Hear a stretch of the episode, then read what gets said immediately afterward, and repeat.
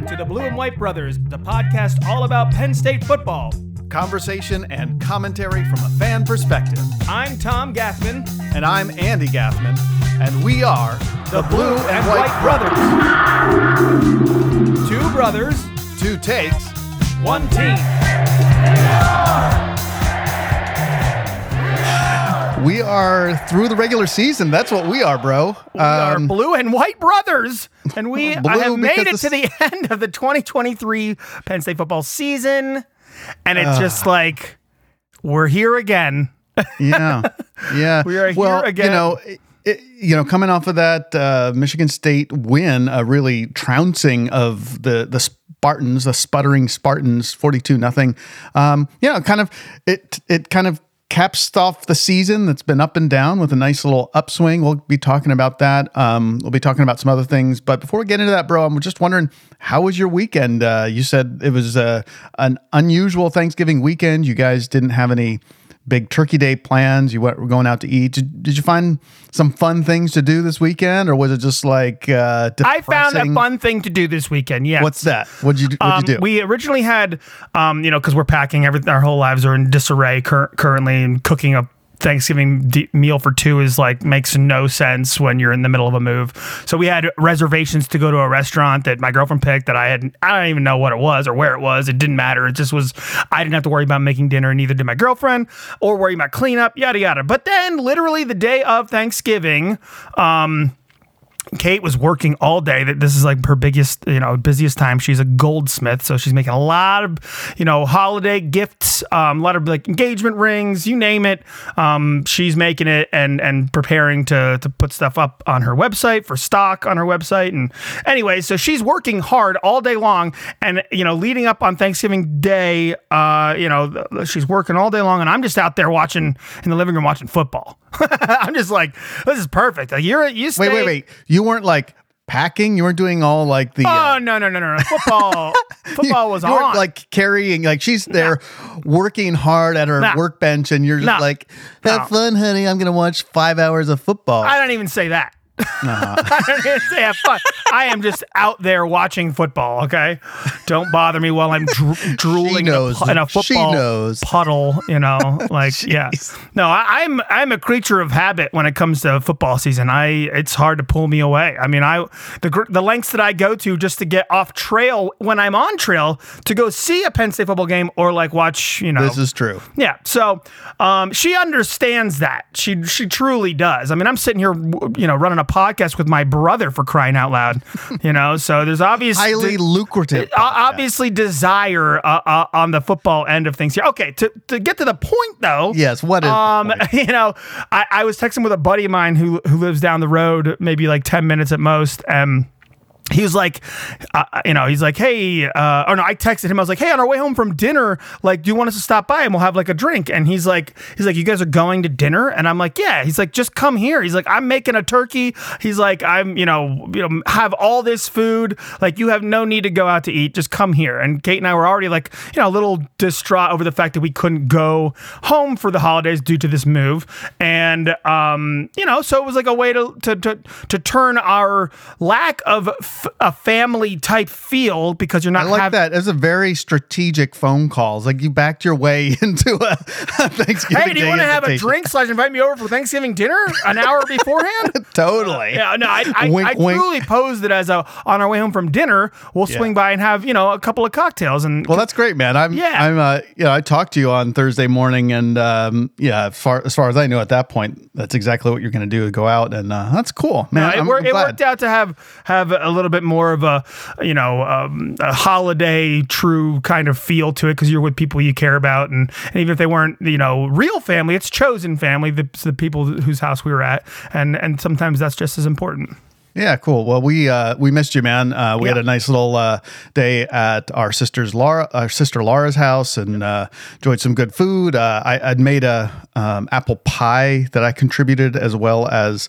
some stuffing, and like some of my favorite Thanksgiving memories these days. hey hold like- on i didn't ask right. i didn't I assumed. I assumed you were not going to, so I just decided to. I just Oh no, I am interested. First of all, I am jealous because I didn't get any of the of the Thanksgiving leftovers or any of the Thanksgiving desserts for that matter. So, so Let I, me I just am say, jealous. I I you made a feel, good apple pie. I am. I mean, it, it's it's a next level apple pie. Just if I do say so myself. It- okay.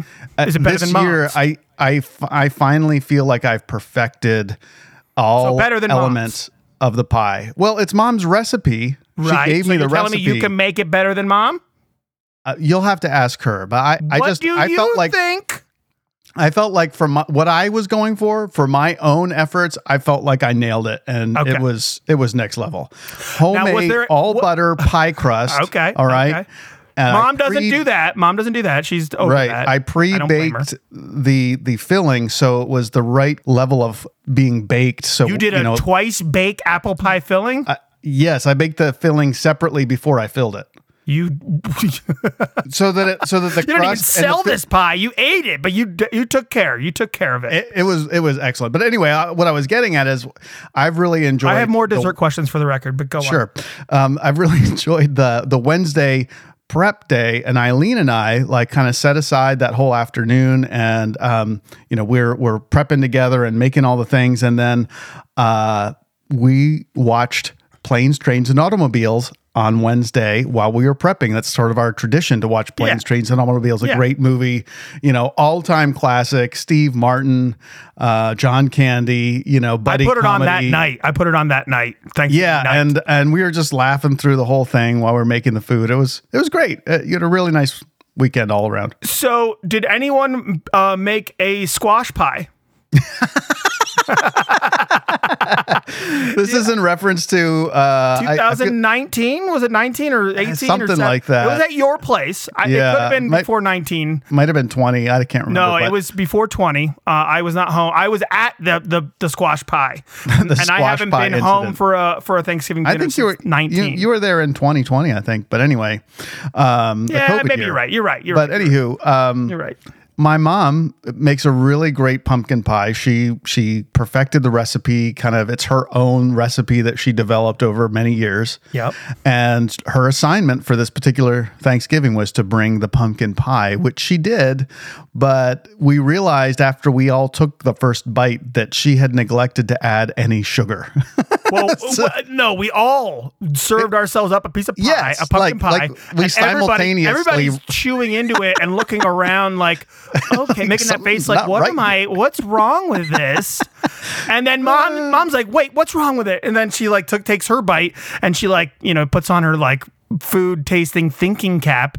She's like, oh my gosh. She's like, I forgot to put sugar in it. And we're all like, okay, so we're eating squash pie. It's like a, ve- a veg, you know, truly vegetable It's just the vegetable. dish at this point. yeah, it's like, a side and it's Oh not a yeah, dessert. yeah, exactly. Anyway. Not a dessert at all. Any, Yeah. yeah. Well, and like to to cap it healthy, off, um, healthier.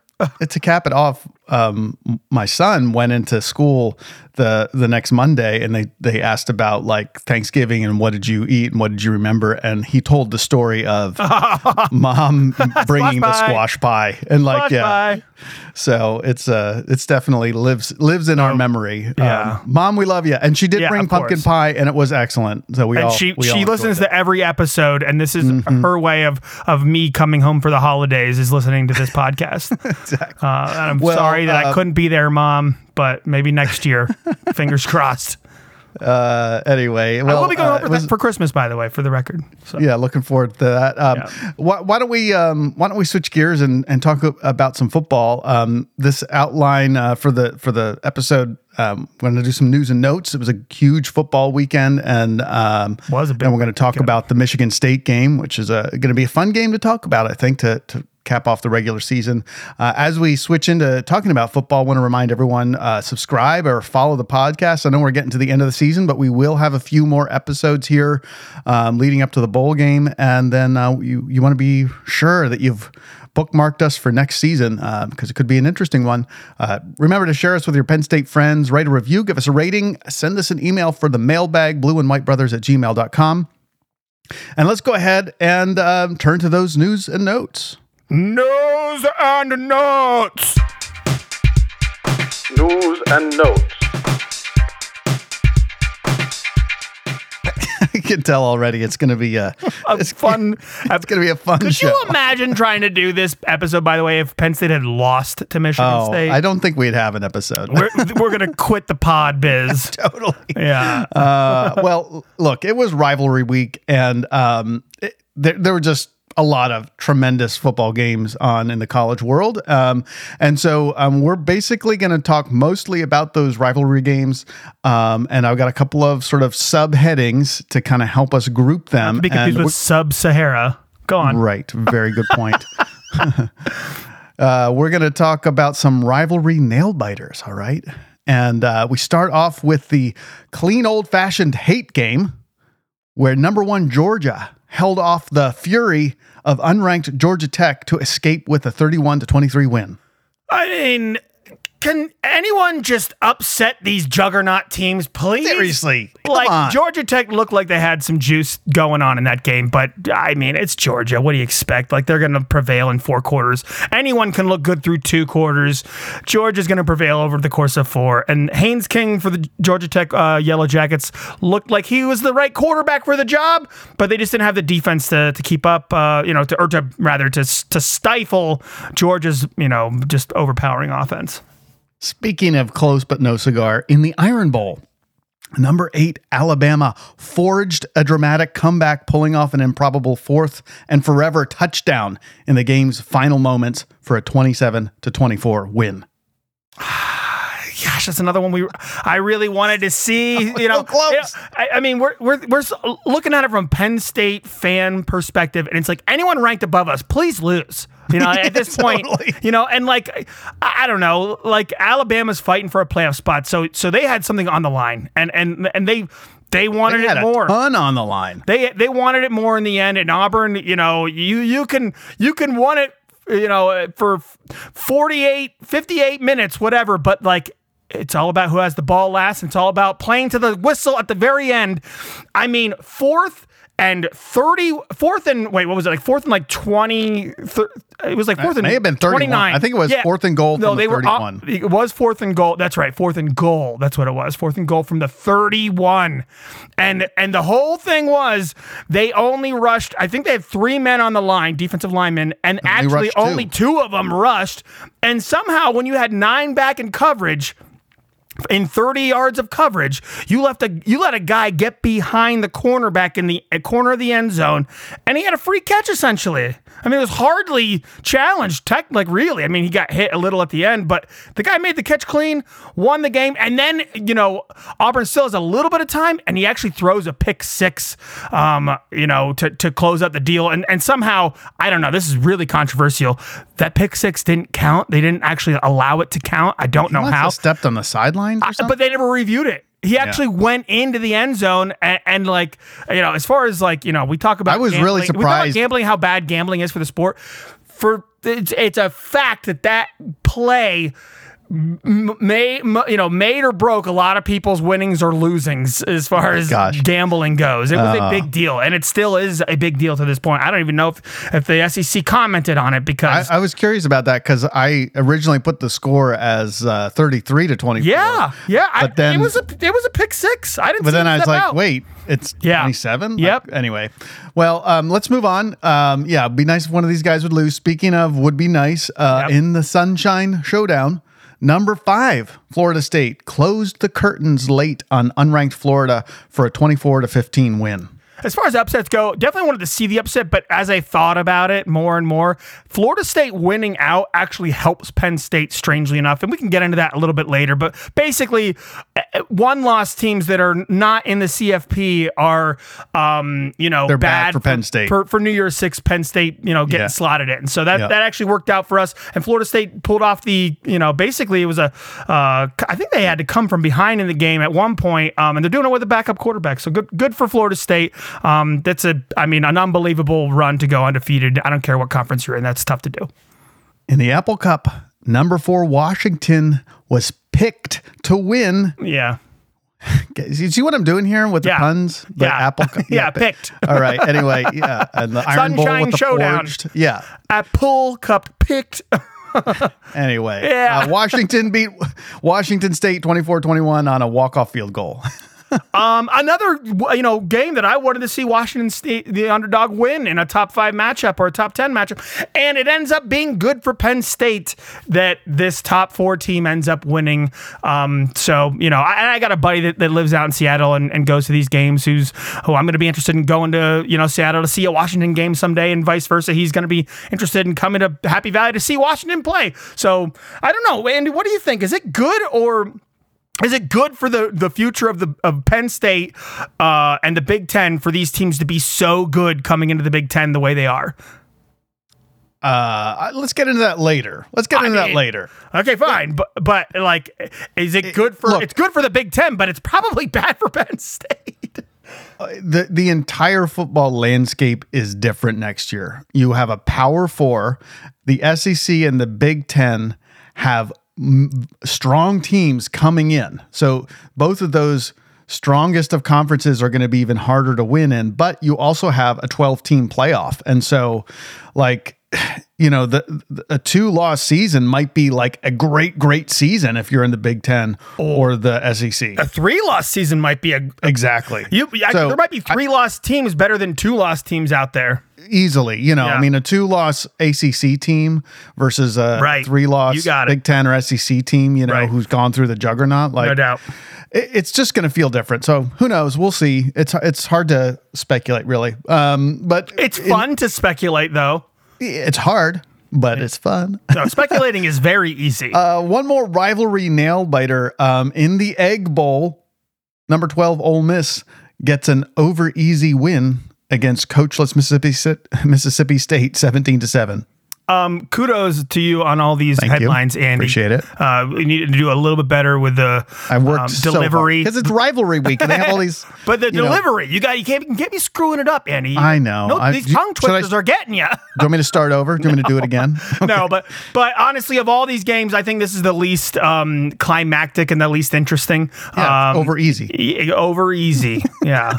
It's it's it's it's the it's the the the egg white goop is what this Yeah, is. the uncooked egg white. Uh, hundred percent. Um, So yeah, well- I, I don't really care that. Oh, I, I would rather know. I would prefer Ole, Ole Miss to have lost. Yeah. Um, just because I don't really care about Ole Miss and and Mississippi State is coachless, like you outlined here, and a, a coachless team is an underdog team that I would prefer to see win. All right. Uh, we did have one rivalry upset in the Governor's Cup. Unranked Kentucky unseeded number 10 Louisville in a 38 to 31 upset. Speaking of coachless, they are now coachless because wait, no, no, he decided to stay. Oh, yeah, that's right. No, no, no. Mark Stoops is staying at Kentucky. He, he spurned all the rumors of, of going to Texas A&M, and he's Or, or did Texas A&M rescind the offer after the doubtful, fan base? doubtful, doubtful. No, Anyway. I, I I would take Stoops over Mike Elko. Still, number 10 Louisville get, losing, you know. Yeah, no, no. Jeff Brohm in his first year, he's had an amazing first year um, going back to Louisville after leaving Purdue. Um, but his two losses on the season are against an unranked uh, five win Kentucky or now six win maybe Kentucky. Yeah. Um, I don't know what their record was offhand. Kentucky has won five in a row. Okay. Well, then, then he's finished Against- the season against- quite well. I mean, five in a row against Louisville. Okay. Well, Yeah. Louisville also lost to three and nine Pittsburgh. Okay. so so now their two losses are are to unranked Not like not very good looking no. losses. And when you're a two loss team like Penn State, who was ranked behind them, obviously now Penn State gets to move up into the top 10, uh, as our obviously our two losses are two, two, two Yeah. of the best teams in the country. Um, that, that's very good for Penn State, and their New Year's Six hopes is getting slotted in before the end of the regular season. Now they just get to see what happens in these uh, college, um, uh, ch- excuse me, these conference championship games and seeing if Penn State can weasel their way up a spot or two. Uh, I don't know. Yeah, I mean, any any any movement's good at this point. Winning the offseason is all is you know all we have to live for at this point. All right. Well, we did get a couple of rivalry beatdowns. Uh, we'll start in the Civil War, where the Beavers surrendered to the Ducks as number six Oregon defeated number 16 Oregon State 31 to 7. It was a no contest. I mean, I think, you know, and again, I was expecting a close game here. I was expecting a close game. And, you know, especially with like Oregon State, um, you know, being on the outside looking in as everybody like exodus in, in masses.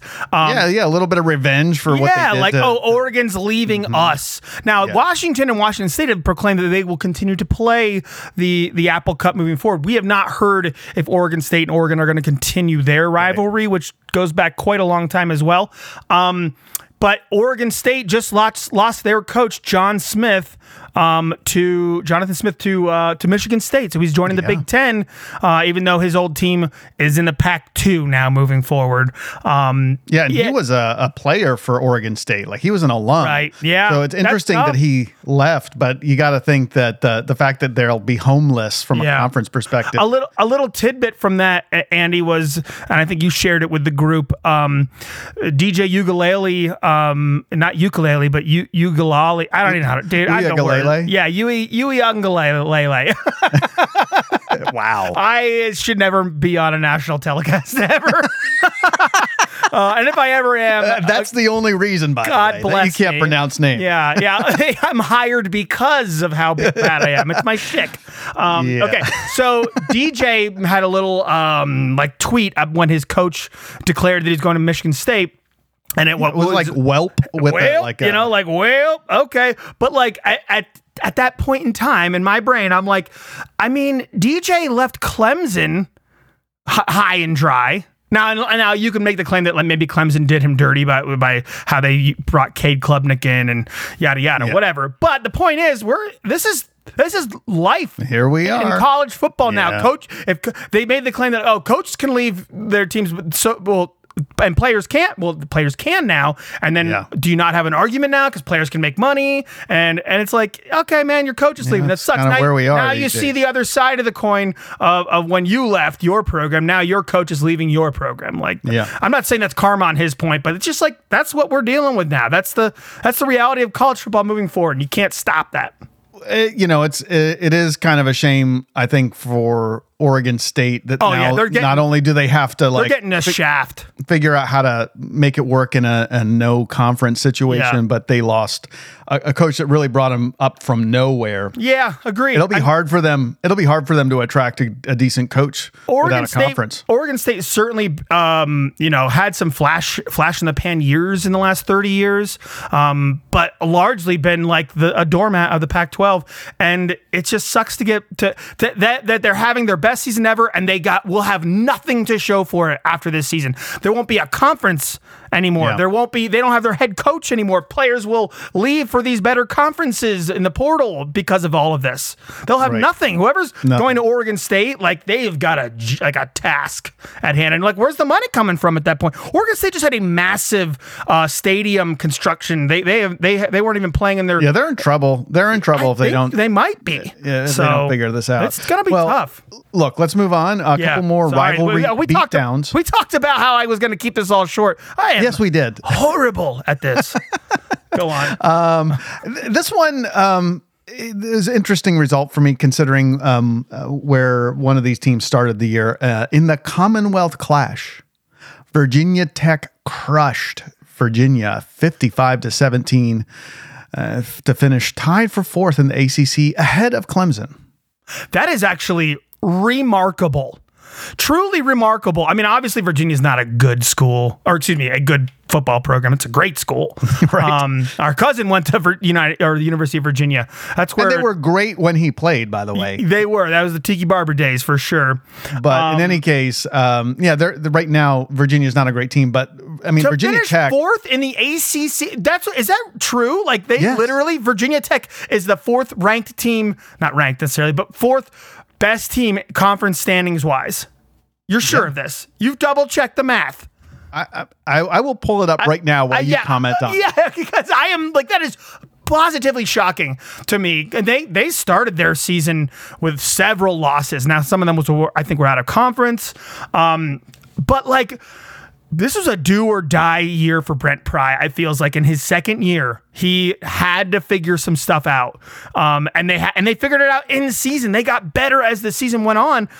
I mean, d- so you got it in front of you here. Yes, they are tied for fourth with Georgia Tech, five and three in the conference, six and six overall. They're ahead of Clemson, who's four and four overall. Oh, my excuse me, four and four in the conference, um, eight and four overall. So Clemson has a better overall record, but Virginia Tech and Georgia Tech have a better that's conference record. They're tied for fourth. That's unbelievable.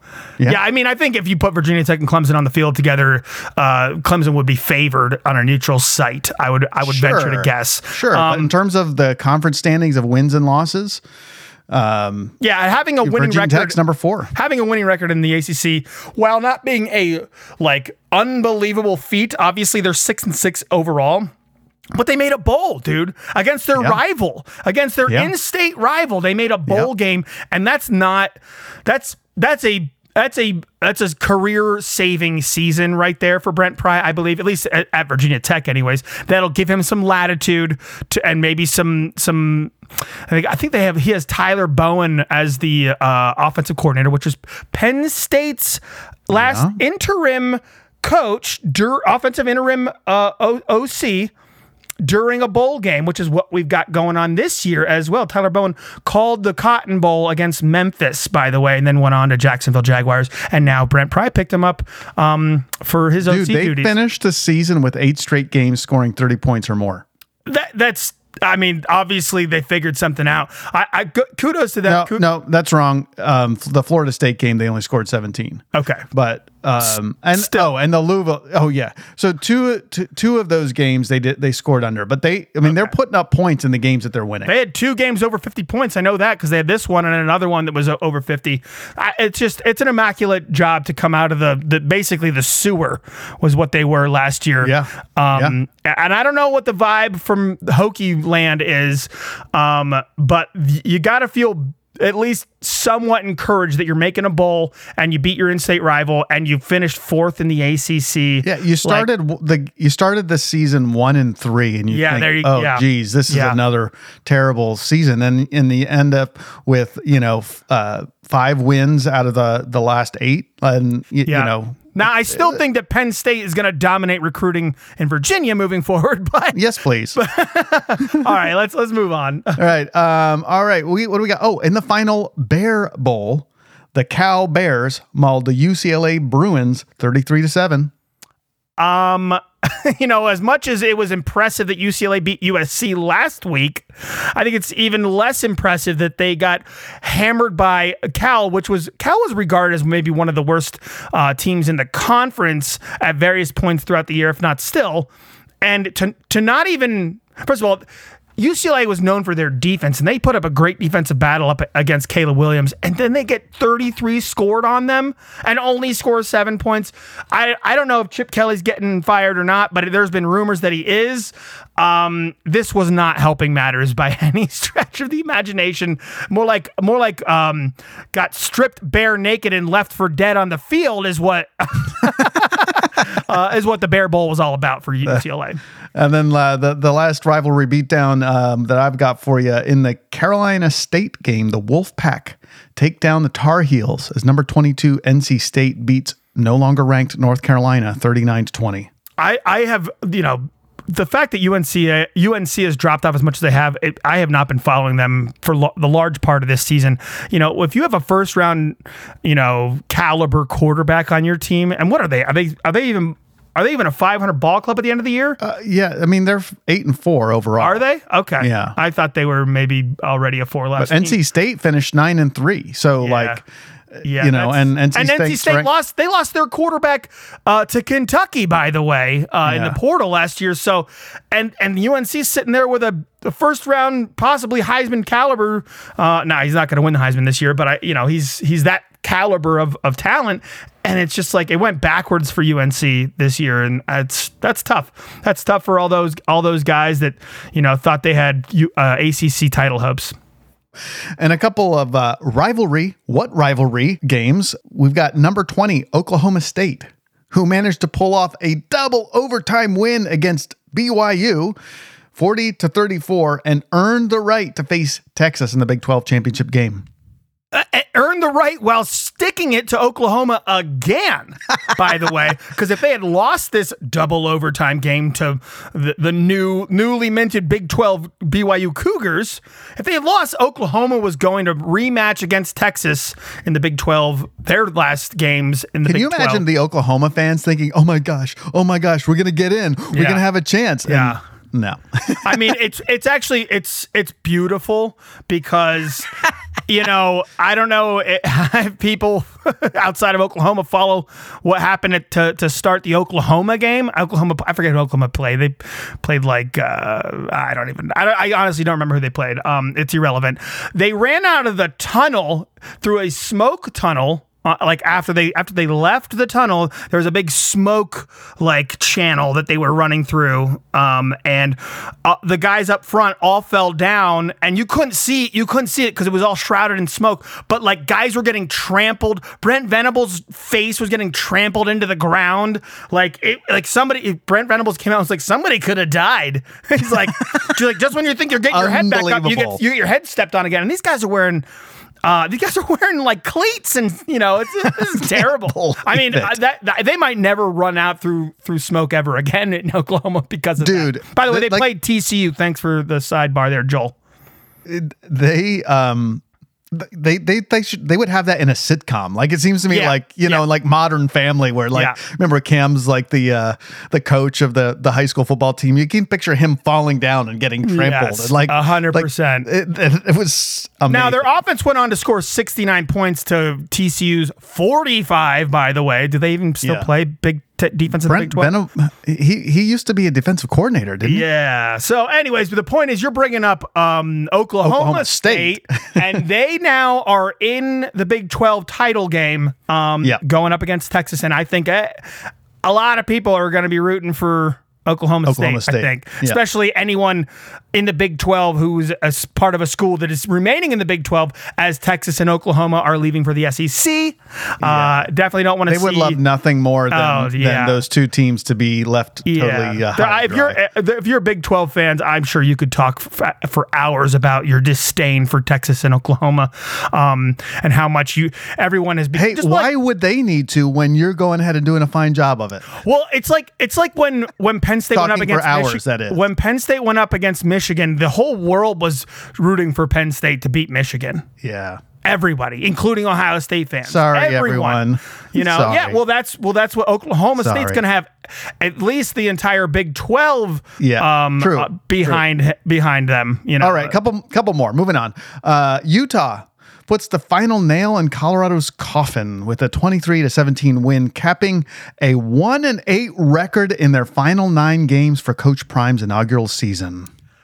Uh, yeah, Utah. I mean, they Sh- Shedeur Sanders didn't even play. I, I don't know his specific injury, but uh, not they limped. You know, to the end of this season essentially. Um, I I'm sure that that's. I mean, what do you expect? Like, Coach Prime wasn't going to be serving up a national title contender in year one at Colorado, and anyone after that, th- you know, three and zero start who thought that they were going to be anything but like a middling team, they just were delusional. You know, so if I'm Coach Prime, this was a big time learning year. You learn a lot about yourself coaching in big time football. Now, interestingly enough, the Pac 12's gone and they're going on to the Big 12, and Texas and Oklahoma are gone. So, like, you know, the bar has been lowered for Colorado. Um, you know, in terms of competition, you know, you're you're the toughest teams you're going to be playing now are Utah, which you know you just Yeah, beat Utah, but like and Arizona and Arizona. I mean, like I, I don't know. There are going to be some tough games, but No anyway, doubt, but you're not. But you're not playing against Yeah, the, the right. Oregons of the world anymore, right. Well, look, Or the um, Texas is either. You know, so it's it- we'll have fun following them next Yeah, year, no no, doubt. doubt. But uh, uh, eight and four, reg- or four and eight regular season, um, not not nearly as strong a start as. I mean, uh, their bold, people their bold aspirations. You know, they fizzled a couple weeks ago. Yeah, exactly. All right. Um, moving on. Uh, there's, there's no rivalry here. Um, West Virginia holds off Baylor for a 34 to 31 win, finishing the season at eight and four. West Virginia. They're supposed to be last place in the Big 12. Yeah, I mean that's that's a monumental shift in what people thought was going to happen this year uh, inside of West Virginia and outside of West Virginia. I don't—I think fans, you know, would have been elated. I mean, Neal Brown probably six. had he probably had the hottest seat among No, no, not coaches. probably. He did. He literally. I remember the the lead up to the to the Penn State West Virginia game. It was all about our, our, is our game going to be the reason Neal Brown gets fired? right? so and he went on. Yeah. He went on to win. You know, uh, you know, eight out of their next uh, eleven. So you know, way to go, and I, Neal. I, I don't. Do you remember what their record was last year offhand? I, I they they they it was they only won like three games or something. Oh, It was they- a it was a pit. No, they were five and seven, three and six in the conference. I have it right here. But you know, I think that you know that that's a three games swing in terms of wins. That's that's huge. That's you big. know. That really is. I, that, that that saves his that saves his job, no doubt. And it, you know, when it comes to the CFP rankings, A new look Big Twelve. That's a little easier. Well, They it only helped be- Penn State in, in our true. resume with an eight and four team being up there with with a good win like our Iowa Iowa win. Absolutely. All right, last one in the uh, what rivalry uh, category. The Blue Devils tame the Panthers as Duke beats Pitt 30 to 19, capping a humiliating nine-loss season for Pat Narduzzi. Pat Nardonzi. Um, yeah, that, I mean, I, he's now going to be the next Neal Brown. He's going to be on the hot seat. He honestly, I, how was he po- not fired? I, that's what I was just going to say. It, it, it's not impossible that he will get fired. I'm. I don't know if he. I don't know if he will, but like the writing is on the wall. Manny after Diaz like Pitt? that. Ugh. don't say that, dude. Don't don't do that. don't do that. No, all right, there's let's no way. move on. There's no way he would do that. There's no way. Moving on to the Big Ten. Where Big Ten is the uh, it, it's ironic because it is the conference of rivalries. Penn State, of course, being unrivaled, but um, right, You just Uh, mentioned our rival, Pitt. right. Um, in the game, number three Michigan makes it three straight against number two Ohio State, intercepting Kyle McCord in the final minute to secure a thirty to twenty four win. You know, Andy, I, I, I don't, I don't really know. Like, what, what do you, what do you? I, there was a lose lose, I think, for for Penn State fans in this game. I mean, if Ohio State wins, then Ryan Day gets you know to keep the recruiting juggernaut going, and he might still. But but but if Michigan wins, we have to sit here and watch these fans continue to be Yeah. the most like insufferable fan base I have ever witnessed. This is the I- most I think- insufferable fan base in a season ever. Look, on principle, I wanted Michigan to lose, but Yeah, same. with with the misery of Ohio State three years running and the look on Ryan Day's face, uh, I I def you know and and you know his some of his post game comments. I think he said what they were devastated. They're Yes, devastated. totally. It's like okay, I can take that too.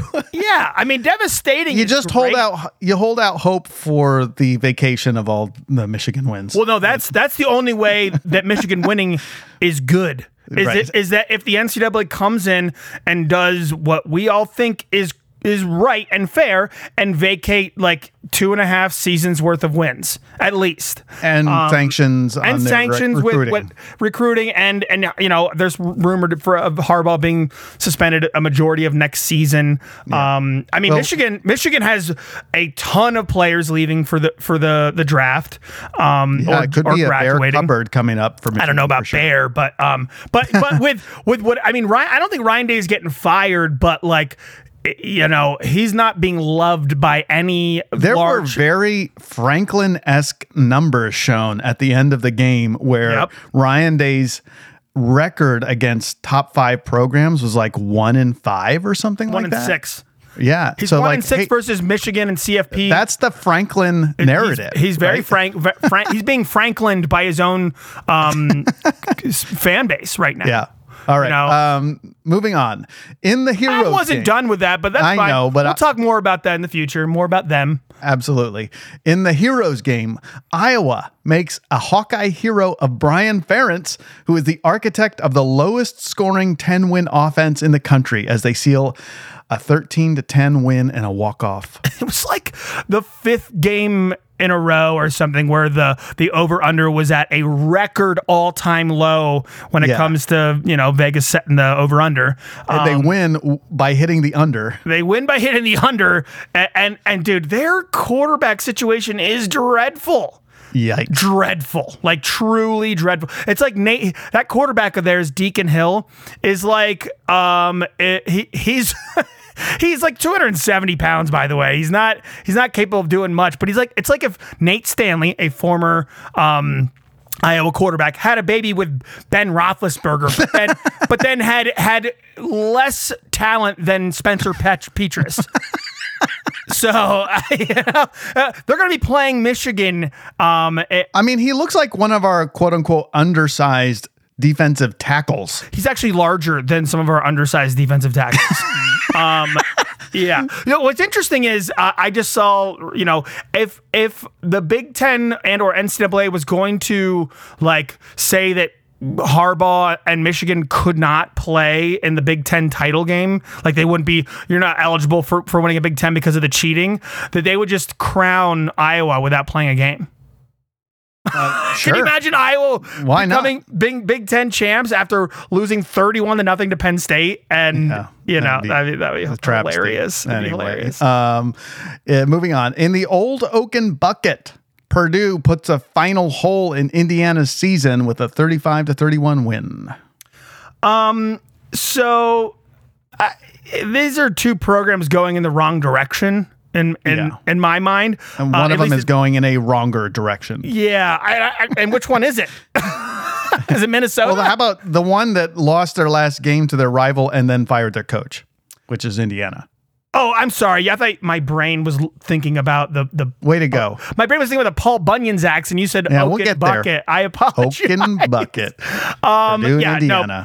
Yeah, I, I mean, it, yeah. What do you have to say about Indiana? I don't know, like uh, the, the whole state in general. You know, so uh, let's, let's just move on. Like, it, it, it- I would prefer to have, to have seen Indiana win, um, just for our, you know, Yeah, our sure. CFP resume. I don't know how much that would have moved the needle. Interestingly enough, after they fired Tom Herman, by the way, they paid, I think his buyout was twenty million, but I think they renegotiated to fourteen. I think I saw.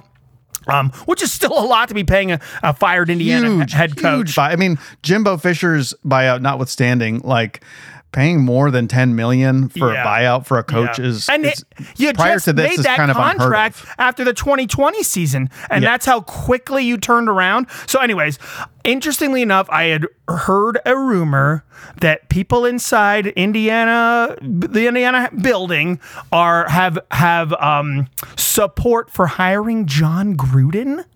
What? Is he a, an Indiana grad or something? Like, why? What's the connection there?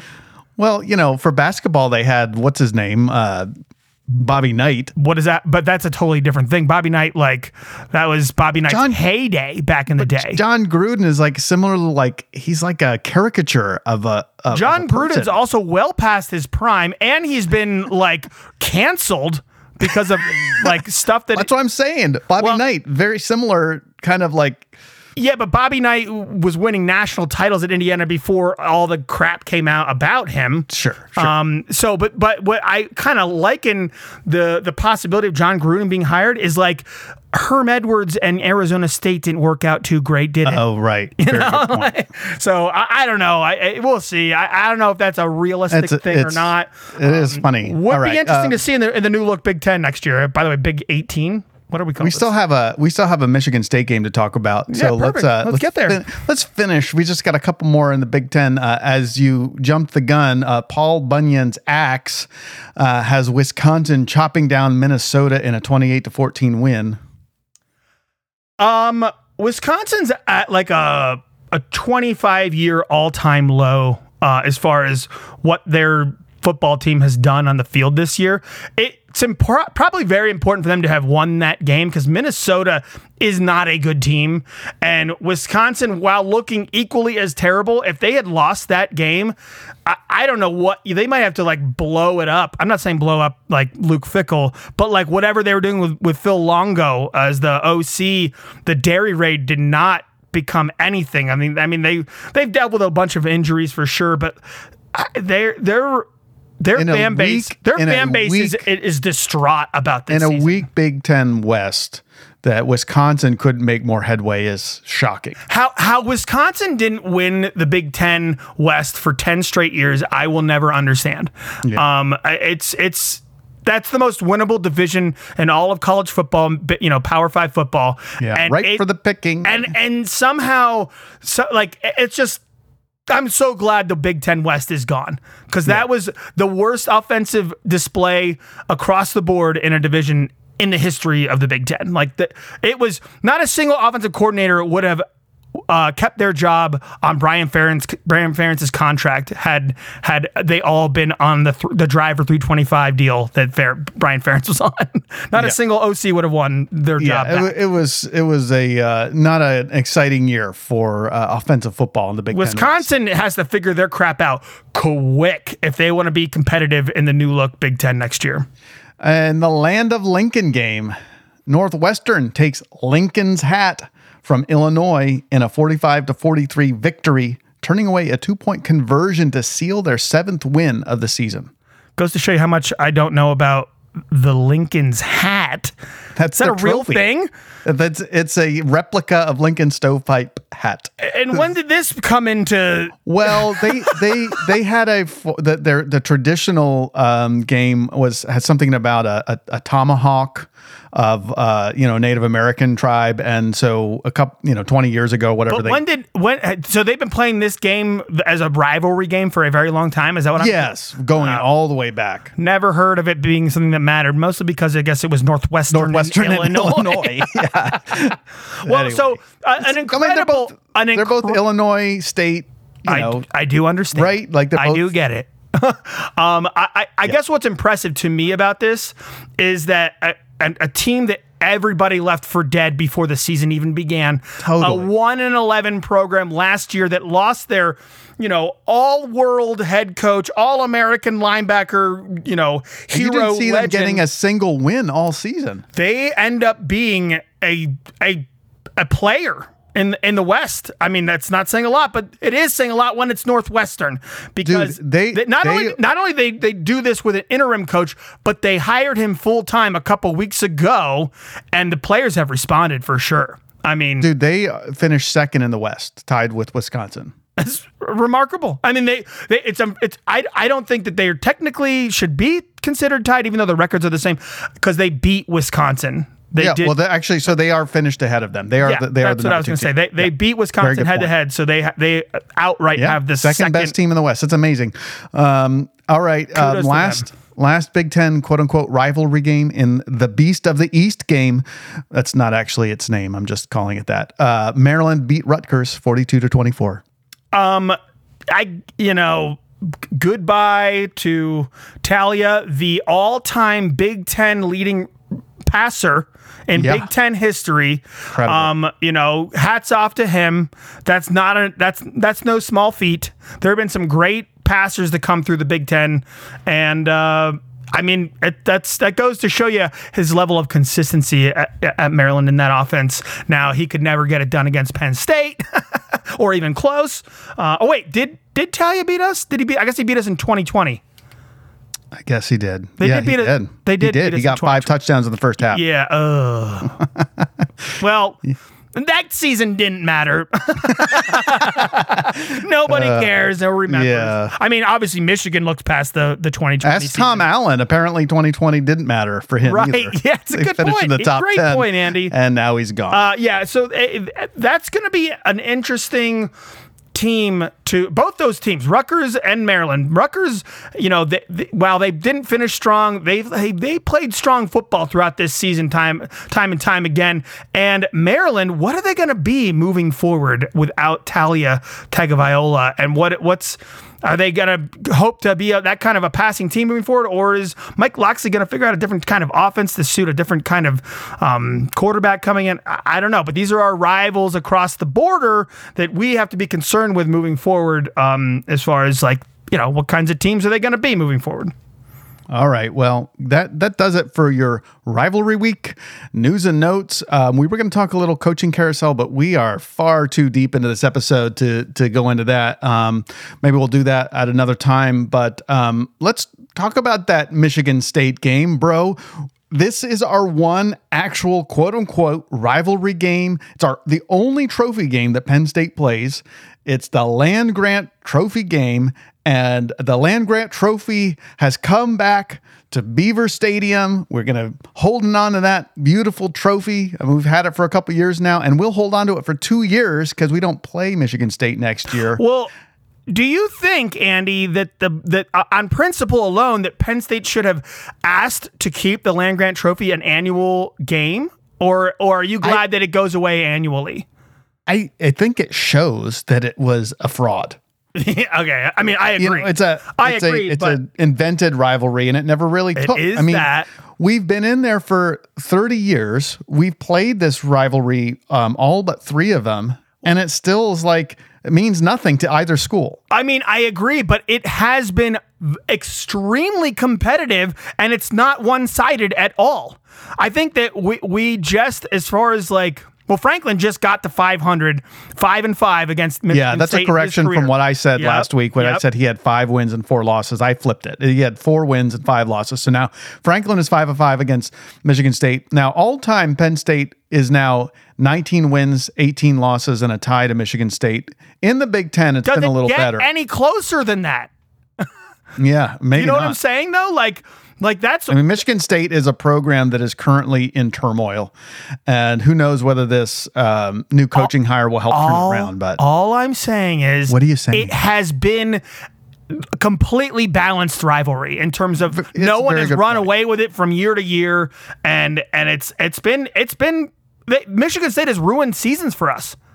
the thing is, there's really nothing that that makes this a rivalry outside of that sort of parity factor. I mean, if we had been paired up with Wisconsin for the last 30 years, you could Or probably Iowa say or something like that. or Iowa. You Iowa is a better rivalry game, I think. Like in terms of, you know, like we hate Iowa fans. Yeah, There's more juice, and we've ruined sure. some Iowa seasons, and Iowa's ruined some of our seasons, and, Yeah. and I think the actual game itself has a lot more juice to it. But in terms of a natural rivalry, of course, it's Ohio State because they're cross border. Yeah. they're a very good team. but they did you know. But now we're not playing Ohio State next year. Oh, So, we are playing Oh no, Ohio we're not playing State next Michigan year. next year. My my Yeah. bad. I apologize. Um, but then we'll take a break after a couple of years. Yeah, Uh, yeah. Um, so i- in any case, yeah, and Ohio State, they've got a more important rivalry for them. You know, fair, so that's fair. That's fair. So, it just sucks you know- that like it is something that we actually used to look forward to, typically at the end of every season. it was And- sort of tongue in cheek. You know, it, it I, I guess. I mean, it, it's it, yeah, sure. It's somewhat tongue in cheek to be like, we're the land grant trophy victors. Yeah, exactly. You know, It's, I mean, I it's don't a know. novelty. It's a novelty. It, it is that's a very good way to put it. It's more of a novelty, but you know what's not a novelty? Actually winning the game. Yeah, right. Um, forty-two. my number, by the way. 42 to nothing. to nothing. Yeah, 42 to nothing. What I mean, there are a lot of interesting things to talk about with this game. Uh, among them, like what does it mean for our season? But just the game itself, it was very enjoyable to watch from the perspective of being a Penn State fan. And I'd Arguably like to the, the best about game to watch as a spectator, probably all season. one of the best games all season. I mean, uh, you know, I think the Iowa game. the Iowa game, although like it was very blue collar esque, it wasn't that exciting. the The West Virginia game was great just because you're seeing some of these players for the first time, Yeah. and and it was a solid win uh, under the lights in Beaver Stadium. But for sure, like dominance on both sides of the ball, this feels like it was the best game of the season. Um, look, Best offensive game by far. By far. I mean, really, uh, you know, other than maybe like your total passing yards, um, you know, on every statistical measure, this was just a- an incredible offensive game. Um, and it really feels like, you know, I think the ru- the rushing s- statistics outweigh the fact that it wasn't the high. I mean, it was our best rushing day by far, and like our best rushing day since like I think 2015 was the last time we had two running backs over 100 yards in the same game. We had Akeel Lynch and Saquon Incredible. Barkley in 2015, I believe it was. I forget who the, the team was. But the point is that the rushing totals in this game outweigh the fact that we only threw for like 30 yards less than the West Virginia game. Yeah, only right. Yeah, right. Like, well, I mean, I mean, uh, so so t- you know, th- there, this was a true offensive explosion, and it gave you a sense of like, you know, now that you're two weeks past letting go Mike Yurcich, like, here's what's been missing all season. You know, oh, it's where where I'm has gonna- this I'm, been? I'm, I'm getting ramped up to like talk about so much, you know, like frustrations that got out onto that field that that you look back and you're like, yeah, why? Where was this? Why haven't Seriously. we thrown the ball further than 20 yards all year? And then the the defense, you know, who's been great all season, of course, gets their third shutout of the season. Um, the the second half performance by this defense was uh, a thing of beauty. And so, you know, I want to take some time, bro, to talk about both the offense and the defense. But you know, to me, the as great as the defensive performance was, th- the thing that I'm really interested in talking about first is the offense because it's again, where's this been all season? And it seems like uh, again in the second week with Ty Howle and Ja'Juan Seider, along with whatever you know Danny O'Brien and uh, James Franklin are contributing, they finally found some things from a game plan perspective and a play calling perspective that really worked. And I just want to throw a couple of sort of facts at you, and and then I'm going to ask you to respond. All right. First of all, explosive plays. We've been saying it all season. Franklin's even been saying it in the post game. All the press has been saying it all season. Dude, we had four plays of over 40 yards this game. Amari Evans with the 60 yard bomb from Drew Allar. Incredible. Fat Man with a 50 yard rush in the first quarter and then a 40 yard run in the fourth quarter. And then Nick Singleton with a 53 yard screen pass in the first. And by the way, Nick Singleton, not exactly explosive plays, but he also had runs of 20 yards in the second quarter, 14 yards in the fourth quarter, which was a touchdown, and 24 yards in the fourth quarter. Now, you add to that the, those explosive plays. You add to that some chunk plays in the passing games, intermediate passes beyond 10 yards. Theo Johnson had catches of 22 yards, 21 yards. That was a touchdown, and 13 yards. Keandre Lambert Smith, 22 yard catch. Nick Singleton, a 15 yard catch. Tyler Warren, a 14 yard catch. Uh, Dante Cephas, 14 yard and 13 yard catch. Uh, Khalil Dinkins, an 11 yard catch, and Kaytron Allen, 11 yard catch. I mean, when have we seen the the ball moved like that through the air? You know, both in terms of huge long downfield passes and a lot of intermediate stuff that just is moving the ball effectively. It was incredible, uh, a great passing day uh, for Drew Allar and the and the entire passing attack.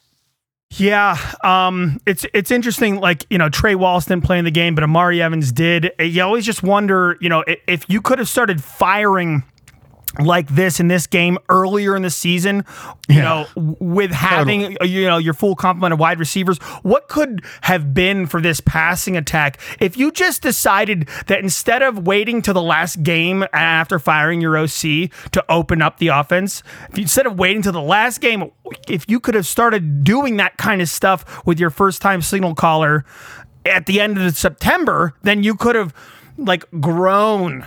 The offense could have actually grown. We saw no signs of this growth at any point along the way. We were. Uh, It almost, I mean, we were saying it felt like it was regressing, Uh, no, right? Because it was so inconsistent. Allar ha- has been so inconsistent because I b- personally believe that game plan and play calling and offensive scheme, um, I believe it was so, you know, did did Allar know like rhythmic justice to, to Yeah. like to his progression as a as a signal caller um throughout the season he just saw no no appropriate progression from game to game or from from like even quarter to quarter or drive to drive for that matter and you I mean, to your point, bro, he he in his first game he had seventy two percent completion percentage um, against Delaware. It was up to eighty four point six, but then Illinois forty eight point five against Northwestern fifty four point five. You know, like a- and.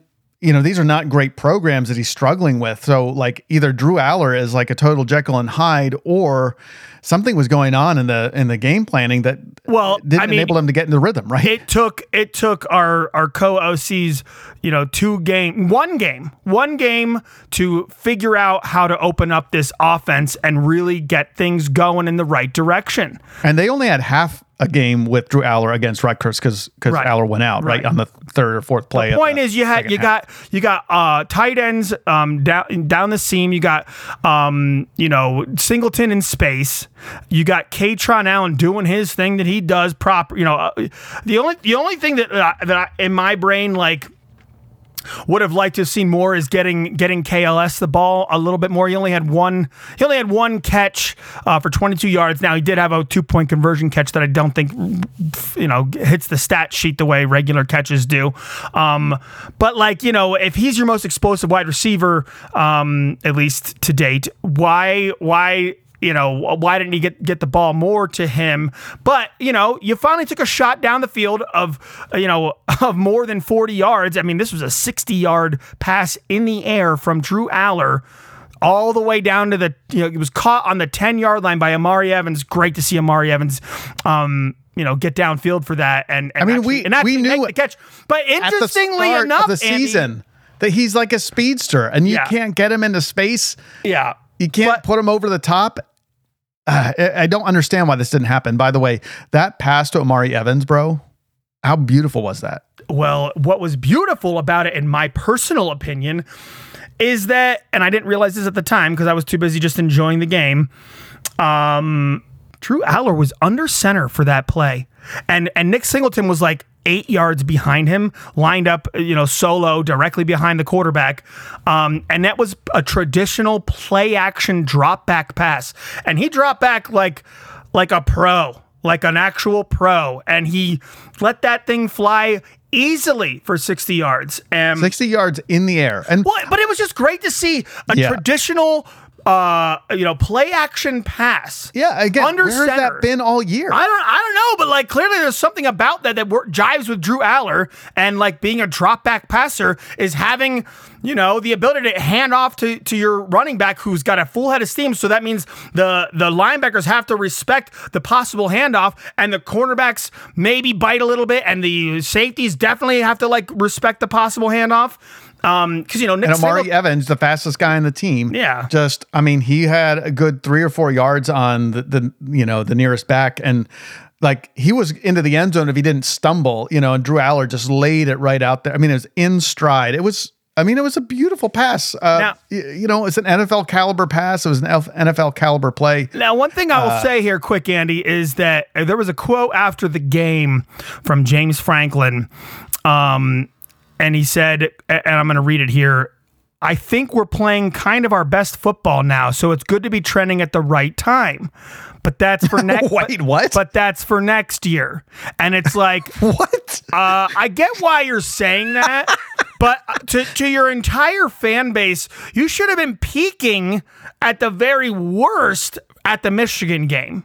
You know, like yeah, mean, you, maybe, you, maybe you lose on the obviously you may, but maybe you lose that one on the road because winning on the road is very difficult. But you learn a lot of lessons, and then you get your offense going. By the time you have Michigan coming to Beaver Stadium, and there was no sign of the of the offense like trending in a you know building from week to week because Franklin's just trying to win with this one and zero mentality instead of this over like there was like no big arc to the picture. There was no big Yeah. picture arc happening Yeah. from from week Really to week. tough. It was just like I got to figure out how to win one game. Uh, you know, every this is our one game season every week.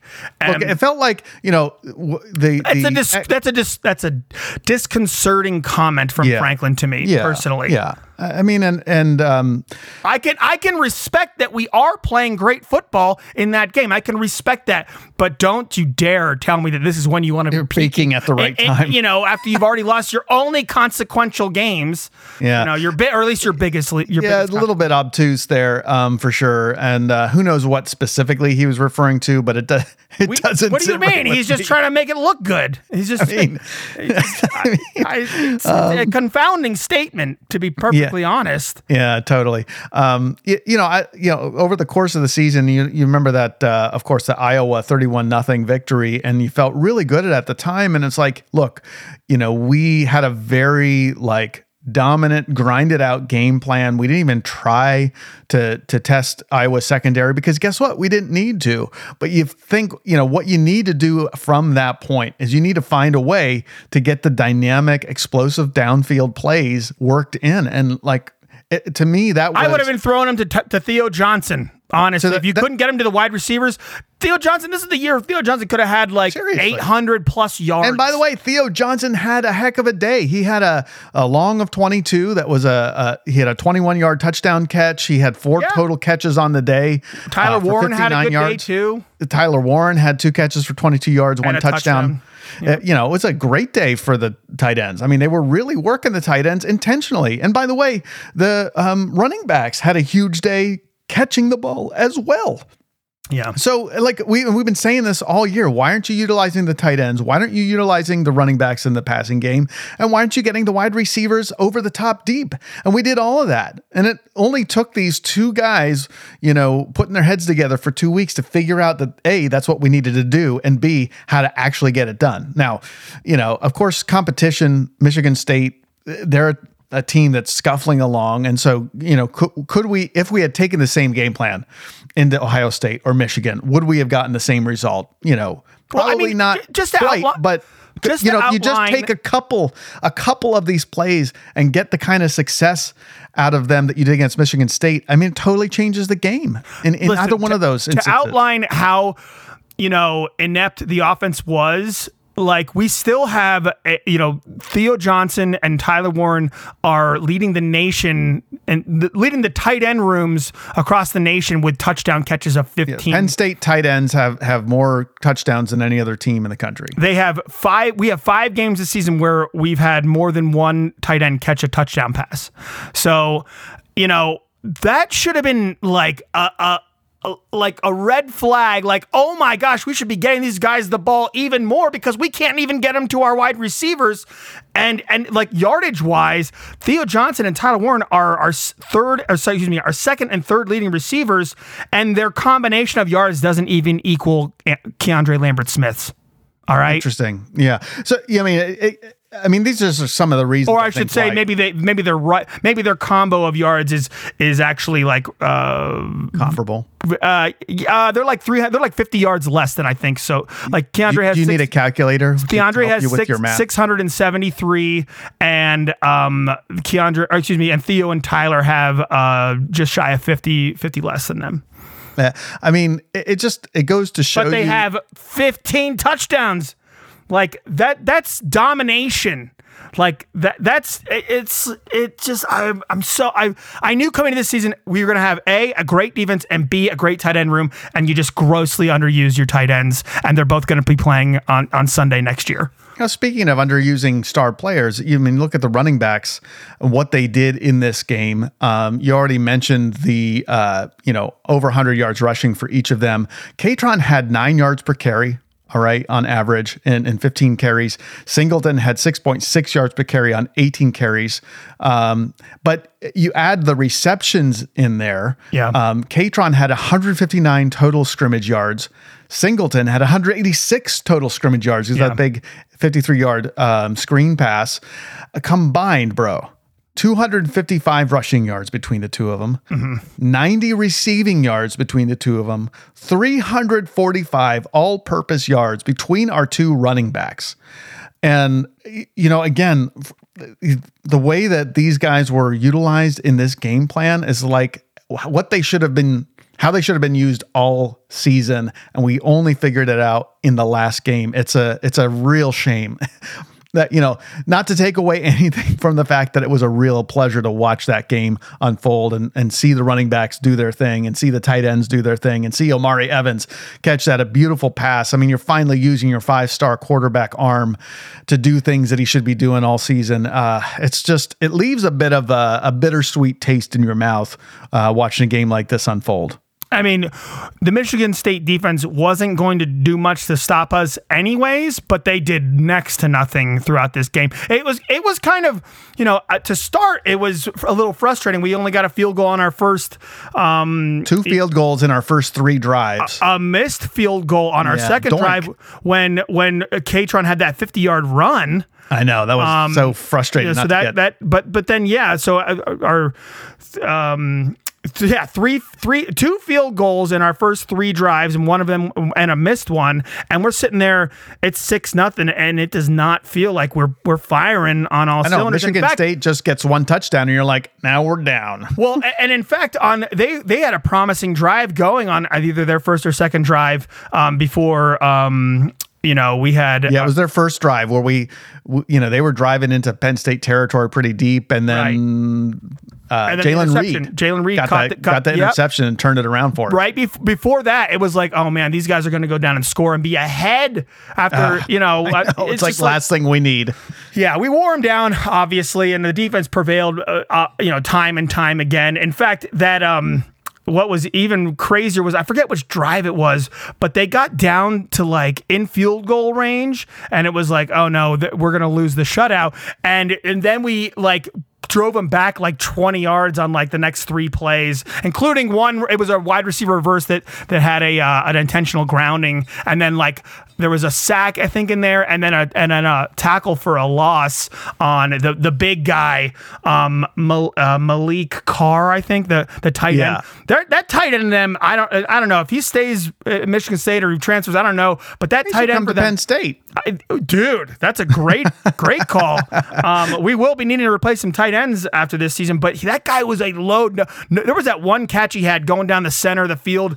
Nobody wanted to tackle that Oh, guy. He's man. like 270 or 280 pounds or something. It was, it was something to see. Uh, Maliq Carr finished the day with only 34 yards, but you know, again, a load to bring down. Uh, he he is. It says he's only 260 pounds on the roster. I don't know if I believe that. He is just like from the waist down. He looked like he was 200 pounds from the waist down. Just a big dude.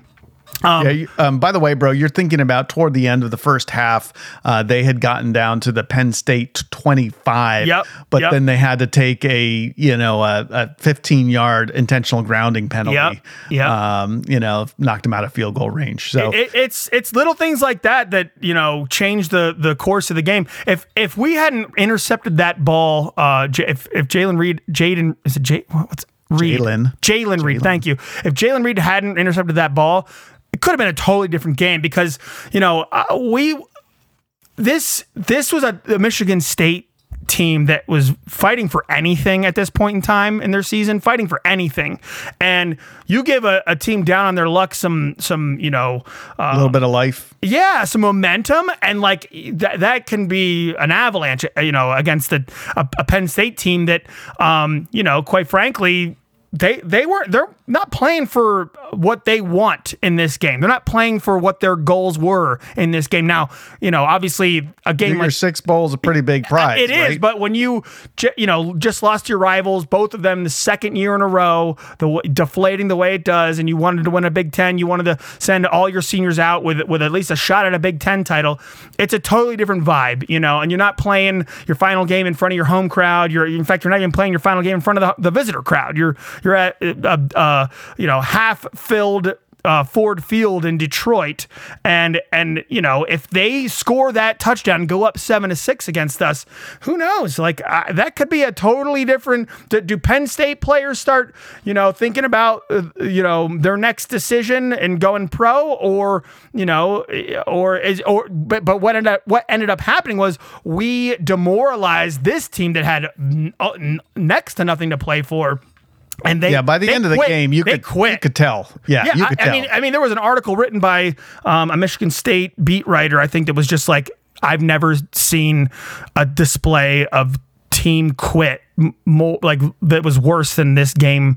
You know, like Yeah. Michigan State as a prideful institution in football, and uh, even though they're the little brother of Michigan, like they have won Big Ten titles. They have mean, played in imagine- CFP games. Look, Penn State's been They have a ruined games situation where us. you know there's been scandal clouding the program. Imagine if we ended up having like a three-win season and we're giving up in the last game of the season. You know, like our guys didn't do that back in that you know Sandusky era. Like they, we had true. some tough games, but like, and we had some tough years. But you know, we never had a losing record, and we never quit. We I mean, even in our 2020 season, we finished what four game winning it was it was I think it was four and five at- the end. We, we so we did have a losing record. Yeah, we went oh COVID, zero and five, and then we but then we won four in a row to to, to finish the Yep. season. So we didn't.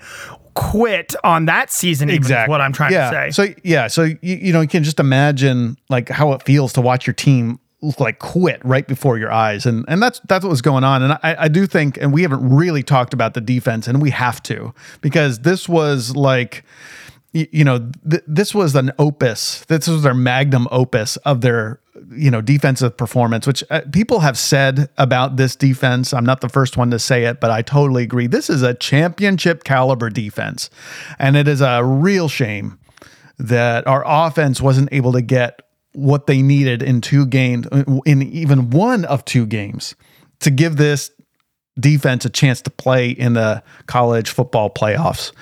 Um, what this defense did, I mean, you want to talk about demoralizing. It was the defense's effort that demoralized this Michigan State team. Bro, the defense forced a total of eight three and outs in this game. And they also had a five and out where in five plays they only netted one yard. the the total rushing yards for the game was negative 35. Michigan State had negative 35 rushing yards on the game. Now, a lot of that was attributed to sack yards. So if you take away the sack yards and the, they had a, uh, snap over the head of the quarterback that was like negative 21 yards. If you take away all of those, you still only have 34 total yards in legit rushing attempts. and then passing, Michigan State was only 88 yards, 80 yards passing on 20 attempts. Like their total offense for the game was 53. Andy, I got some other stats. Yards. For, I got some other stats for you. These are 53 stats. yards gained for the game these are, you know, if, if, you're out there listening to this and you're like a Franklin hater and you're like, uh, the, uh, you know, the season is lost, who cares? Like, this is a historical, like historically great defense that, you know, yes, you know, you can feel like Penn State squandered it as far as, you know, the offense couldn't, you know, rally in those two games that mattered. But the fact remains that these are like just a historically overwhelming defense. Like we have Manny Diaz, and he is worth his weight in gold, like legitimately uh, to Penn State. So since the year 2000, Penn State and Texas Christian. Uh, are the only FBS schools to hold multiple opponents to 76 total yards or fewer in a single season. Penn State is the only team to do so against two conference opponents. Yeah. So conference opponents, we're the only ones to have done that since the year 2000. Okay. Um, and by the way, TCU did that to Jackson State and Kansas, and we did that to Illinois, or excuse me, Iowa, and now Michigan State. Um, so, and then fewest rushing yards allowed in a game by Penn State since 1948. The top two since 1948 are this season against Maryland minus 49 rushing fewest rushing yards, and this Michigan State game minus 35. The other games were from 1954 minus 32 against Holy Cross, 1978 minus 32 against Maryland, and, ni- and in 1968 minus 17 against Pitt. That's the Manny Diaz effect, according to Joel Haas, who who is the the originator of that tweet, by the way. Um, and I mean, there, you, there's more. Like there, we have like way more like statistical data that outlines how great this Penn State defense has been this year. And another one um, that I've got here is, uh, you know, in let's see here.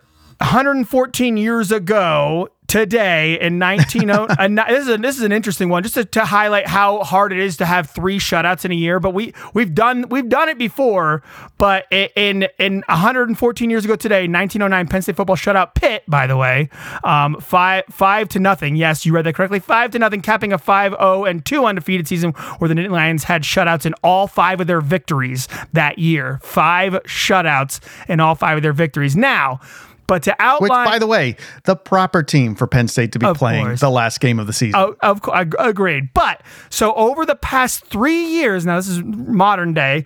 Over the past three years, um, Penn State football has averaged 1.7 shutouts against its Big Ten opponents per season.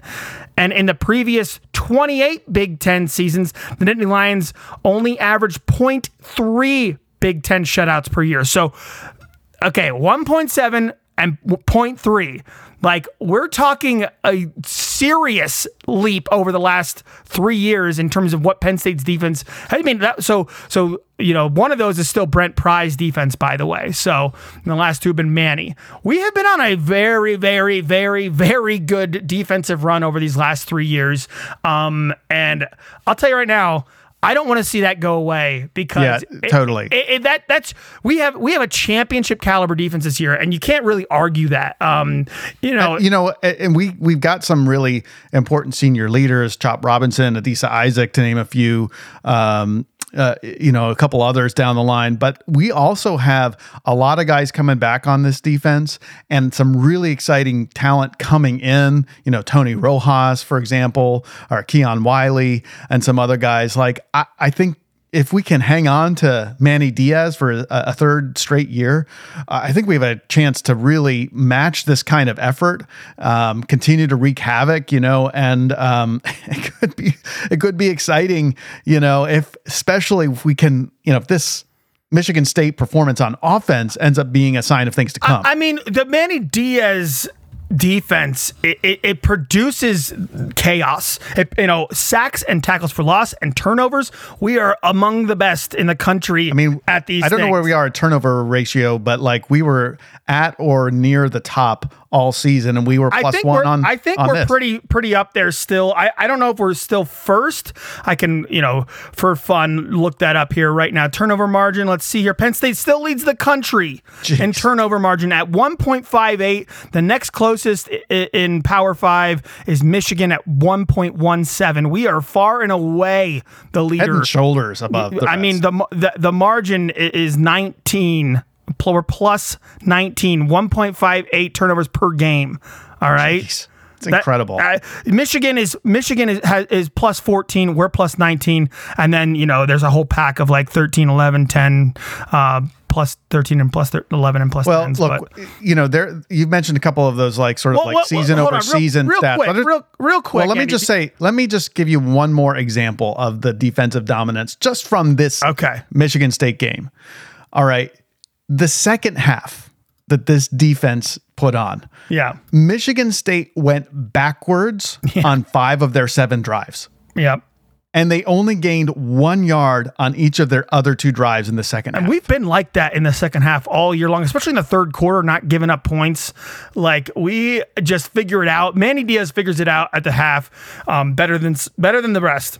And uh, that second half included the following a nine yard sack by Abdul Carter, a nine yard sack by Adisa Isaac, an 11 yard sack by Cam Miller, and a seven yard sack credited to the team. I'm not sure who was actually in on that sack. And there was also a 21 yard loss on that botch snap that the defense came and rushed in and, and smothered and make sure they didn't, you know, have a chance And to the to crazy thing is that there's other plays that are so close too. Like we are wreaking havoc back there, like without a doubt. Um, uh, you know, and and to be this kind of a, a team on defense, uh, it kind of is remarkable to me that you know for as many sacks and tackles for a loss that we've had this year, we have not been a team that takes sacks and takes a lot of tackles for a loss either true. on offense. You know, we're actually the third um, best in the Big Ten um, for for sacks allowed.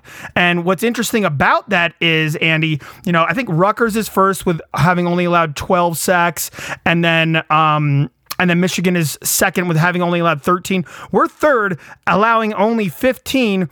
Uh, but What's interesting about that is Rutgers and Michigan don't pass as much as we do. We've we've had 15 sacks um, again uh, on 372 passes attempted. Michigan has 13 on 264. We have uh, over 100 more pass attempts than Michigan and only two more sacks.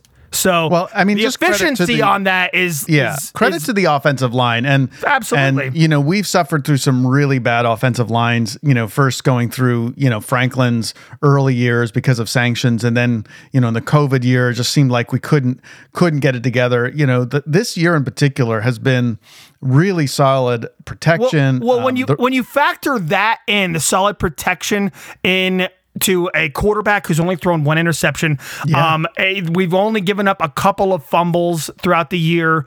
Um, so when you're when you're you know getting as many turnovers as this defense has, and you're not allowing the other team to ruin as many drives with sacks or giving the the defense that many turnovers, like you're it just spells, you know, a really good season. You're not going to be beating yourselves a lot. And that's, you know, when you have a first time, you know, quarter starter at quarterback, that's that's that's how you like that's how you at least, you know, don't ruin a quarterback. You know, like Yeah, like true. Allar That's has had some point. bad games, but they're not games that have ruined him. Like Hackenberg, I think over the course of his final two seasons at Penn State, got sacked like over a hundred times Yeah, or at least at his career. I forget. He he was one of the most sure sacked felt like quarterbacks. that. He was one of the most sacked quarterbacks in the c- conference, if not the the country. Yeah. And that's how you ruin a, a really good quarterback is he can't go through progressions. He can't, you know, um, Well, just I'll say- seeing ghosts out there left and right. the way Allar looked in this game shows that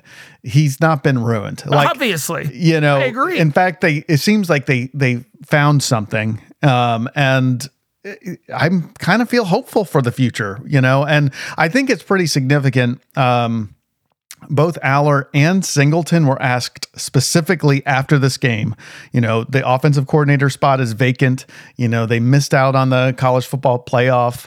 It was a less, uh, you know, good year than they all expected. And um, they were asked, uh, what are your plans for next year? Are you coming back? Are you going to be looking around? What are you thinking? Both Allar and Singleton, like, not just sort of said, oh, yeah, sure, I'll be back. It was emphatic.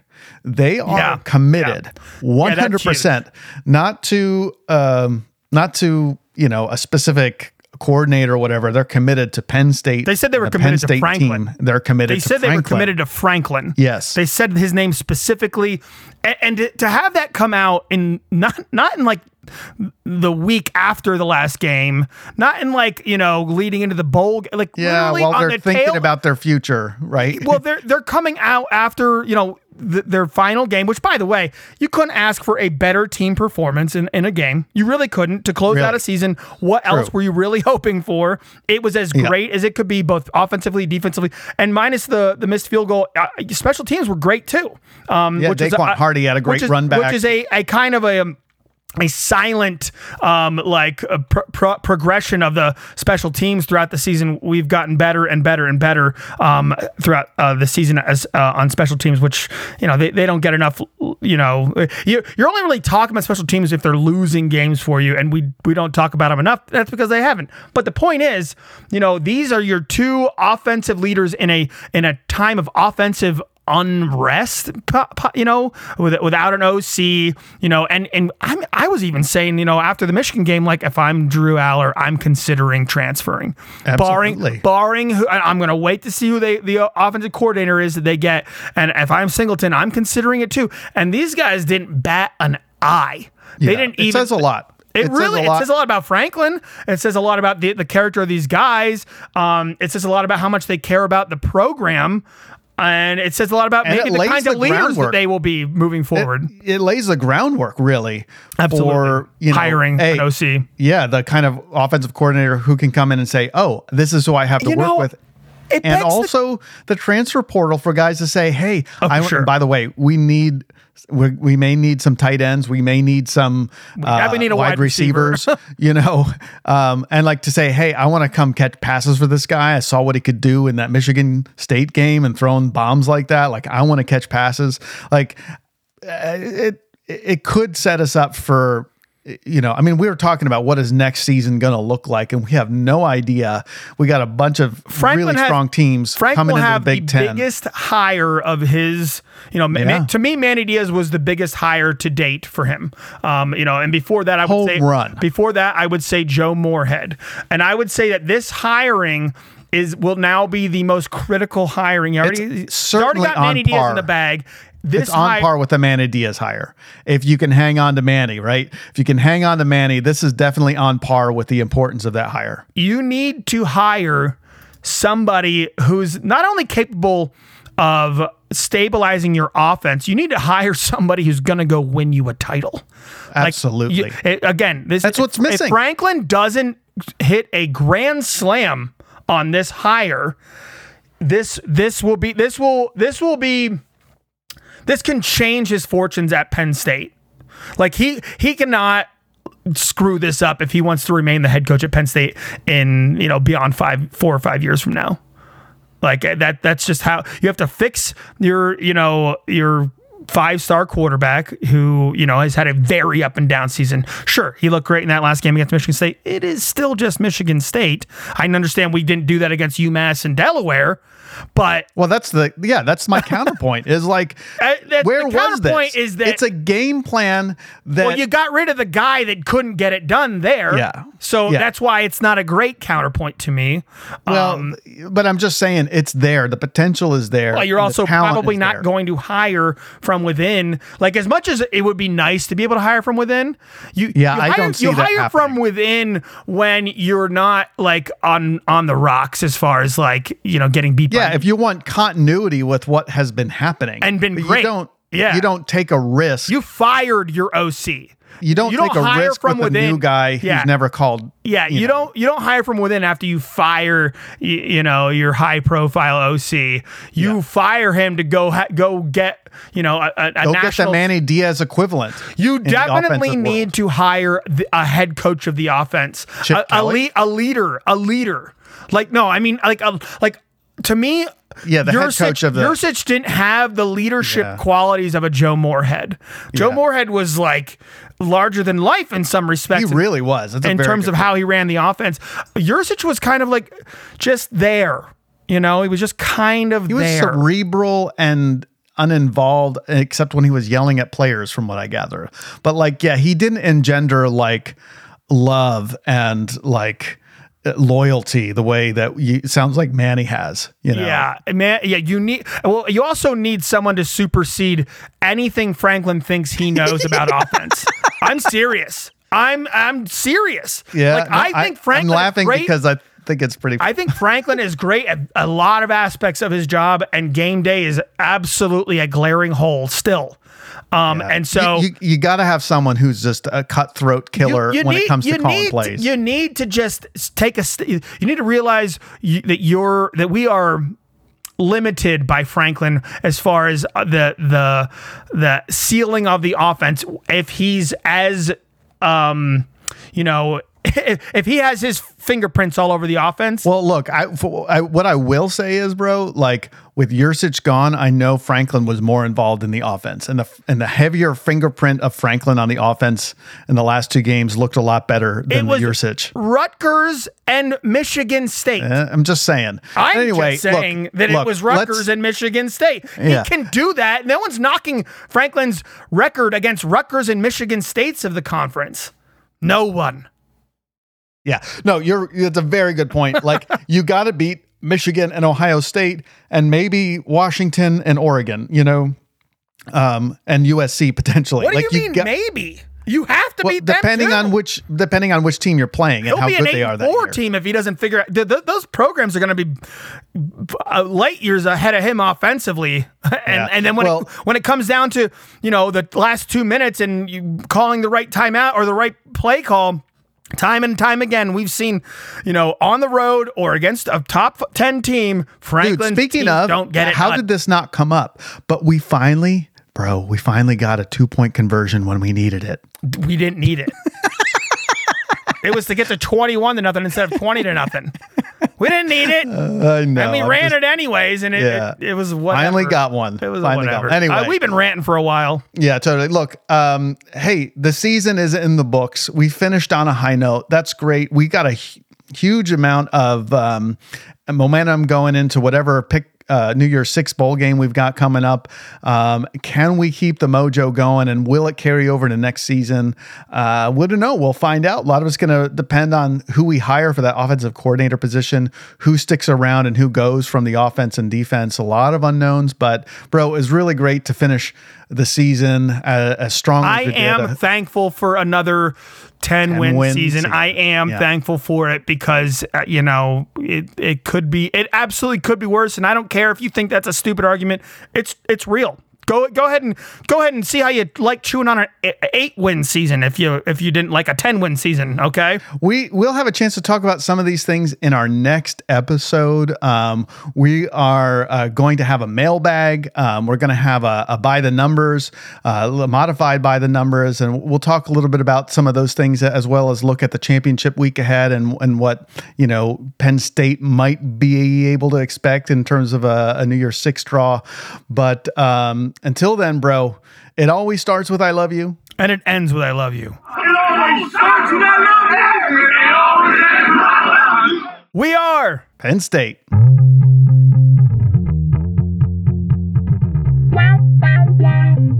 Thanks for listening to the Blue and White Brothers. Join us next time for another great episode about Penn State football. Want to make sure you don't miss an episode? Be sure to hit subscribe before you go. And if you enjoyed the show, please don't hesitate to give us a five star review with overwhelming words of adulation and praise.